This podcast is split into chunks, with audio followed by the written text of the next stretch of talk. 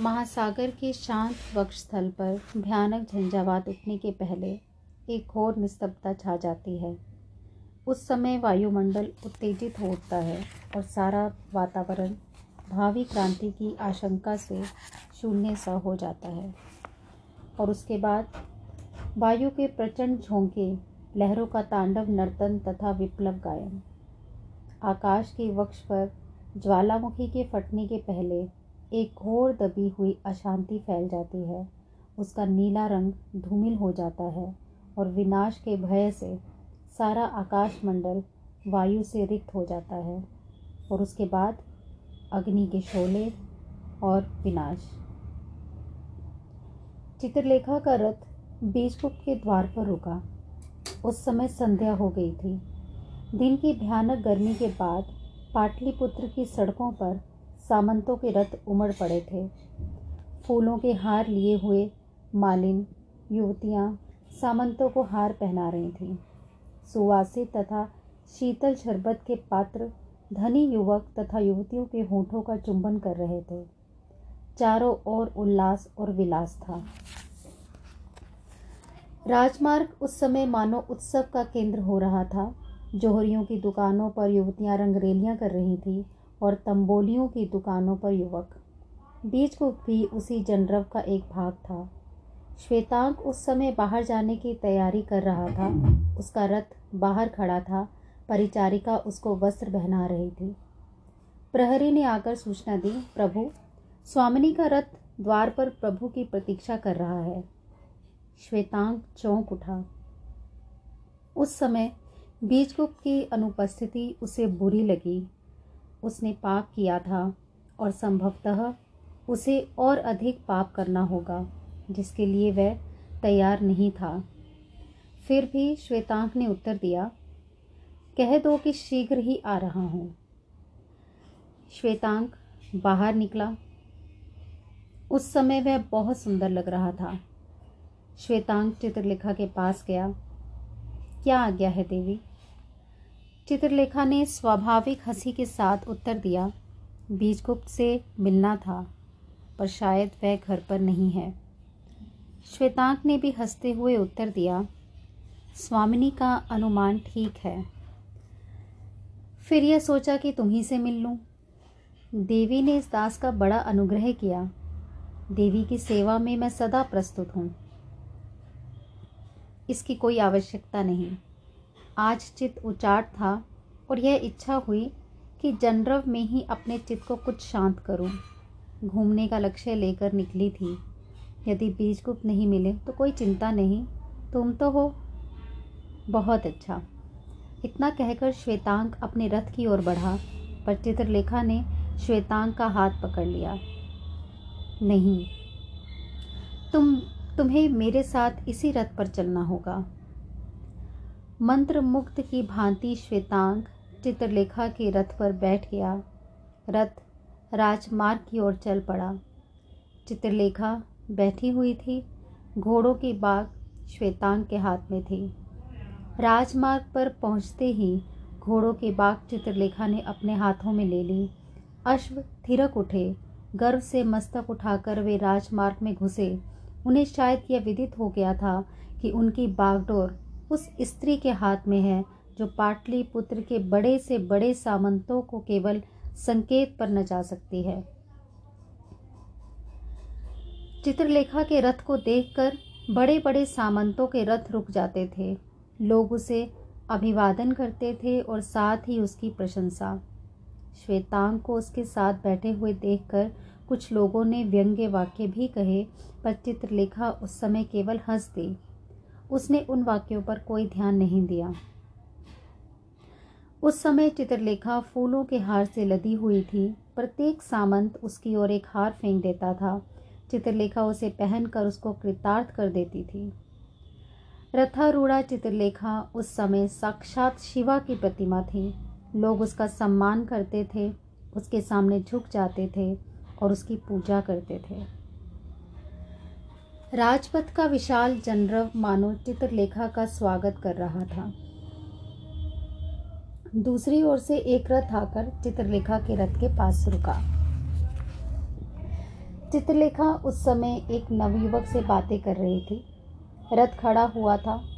दूसरे रथ के रुकने के साथ ही चित्रलेखा का ध्यान भंग हुआ। पाशर्फ में बीज गुप्त हंस रहा था। आज राजमार्ग पर चित्रलेखा को देखकर आश्चर्य होता है। और आज बीजगुप्त को उसके घर में ना पाकर आश्चर्य हुआ। उत्तर और प्रत्युत्तर दोनों में गूढ़ रहस्य छिपा था, जिसे दोनों ने समझ लिया। श्वेतांक रथ से उतर पड़ा। बीजगुप्त ने कहा, चित्रलेखा बीजगुप्त के यहाँ निमंत्रित है। संभवतः निमंत्रण अस्वीकार न होगा। चित्रलेखा ने उत्तर दिया, चित्रलेखा को बीजगुप्त का निमंत्रण सहर्ष स्वीकार है। उस समय संध्या बीत रही थी, राजमार्ग पर प्रकाश होने लगा था। बीजगुप्त अपने रथ से उतरकर चित्रलेखा के रथ पर बैठ गया। घोड़ों की रास उसने अपने हाथ में ले ली। श्वेतांक ने बीजगुप्त का रथ संभाला। दोनों रथ बीजगुप्त के भवन की ओर मोड़ दिए गए। बीजगुप्त ने कहा मुझे दुख है कि जिस समय तुम मेरे भवन में गई, उस समय मैं अनुपस्थित था। दुख होने की कोई बात नहीं, चित्रलेखा मुस्कुराई। दोष मेरा ही था, क्योंकि मैं ऐसे समय पर पहुँची थी, जब मैं कभी भी तुम्हारे यहाँ नहीं जाती थी। इसलिए तुम्हारा भवन में न होना अस्वाभाविक नहीं था। चित्रलेखा मौन बैठी थी और बीजगुप्त भी मौन था। कुछ देर तक दोनों में कोई बात नहीं हुई। इसके बाद बीजगुप्त ने आरंभ किया। चित्रलेखा, कई दिनों से चित उद्विग्न रहा है। क्यों? यह मैं स्वयं ही नहीं जानता। एक बात पूछूँगा। कई दिनों से तुम मेरे यहाँ नहीं आई। इसका क्या कारण है? चित्रलेखा ने अपना मुख उठाया। कारण पूछते हो? नहीं आ सकी, क्योंकि आने की इच्छा न थी। बीजगुप्त को इस उत्तर की आशा न थी। उसका अनुमान था कि चित्रलेखा कोई कारण बताएगी, पर इतनी स्पष्ट तथा वास्तविक बात सुनकर उसे आश्चर्य हुआ और कुछ क्रोध हुआ। क्रोध अपने ऊपर तो हुआ ही, पर चित्रलेखा पर भी हुआ। आने की इच्छा न थी इसका कारण जानने का मैं अधिकारी हूँ। चित्रलेखा ने बीजगुप्त के मुख की ओर देखा। उस पर दृढ़ता थी और गंभीरता थी। क्रोध की छाप थी और स्वामित्व की गुरुता थी। चित्रलेखा का मुख लाल हो गया, फिर भी अपने भावों को दबाते हुए कहा, अधिकारी हो, इतना नहीं जानती थी। मनुष्य पर मनुष्य का क्या अधिकार है?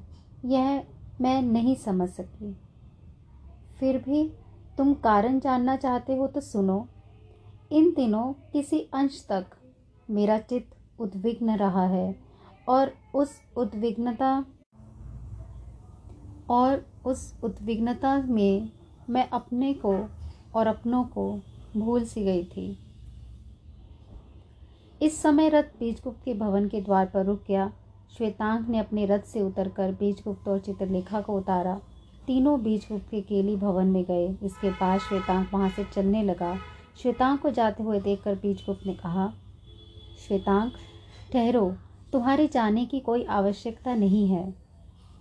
चित्रलेखा ने बीजगुप्त से कहा, नहीं, श्वेतांक की यहाँ कोई आवश्यकता नहीं। साथ ही श्वेतांक की उपस्थिति से कोई हानि भी नहीं है। बीजगुप्त हंस पड़ा। वरन इसमें श्वेतांक का लाभ ही है, इस अनुभवहीन व्यक्ति को संभवतः कुछ अनुभव भी प्राप्त हो। श्वेतांक रुक गया। बीजगुप्त ने उसे मदिरा देने का संकेत किया। इस काम में श्वेतांक अभ्यस्त हो गया था। मदिरा का पात्र उसने बीजगुप्त को दिया, चित्रलेखा को दिया और स्वयं भी लिया। फिर थोड़ी दूर हटकर श्वेतांक बैठ गया। बीजगुप्त ने आरंभ किया। हाँ अभी तुमने कहा था कि तुम किसी उद्विग्नता में स्वयं को और अपनों को भूल गई थी।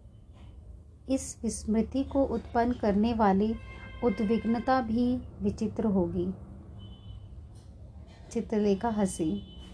तो क्या मैं यह समझूं कि बीज गुप्त मुझे अपनी मन प्रवृत्ति का विश्लेषण करने को बाध्य कर रहे हैं? नहीं। बाध्य नहीं कर रहा हूँ, वरन प्रार्थना कर रहा हूँ कि मुझको यह ज्ञात हो जाए। यदि बीज गुप्त यह प्रार्थना कर रहे हैं तो उनको यह विदित हो कि उद्विग्नता असाधारण है और उस उद्विग्नता का कारण भी असाधारण है। पर साथ ही चित्रलेखा उस उद्विग्नता पर अधिक कहने में असमर्थ है।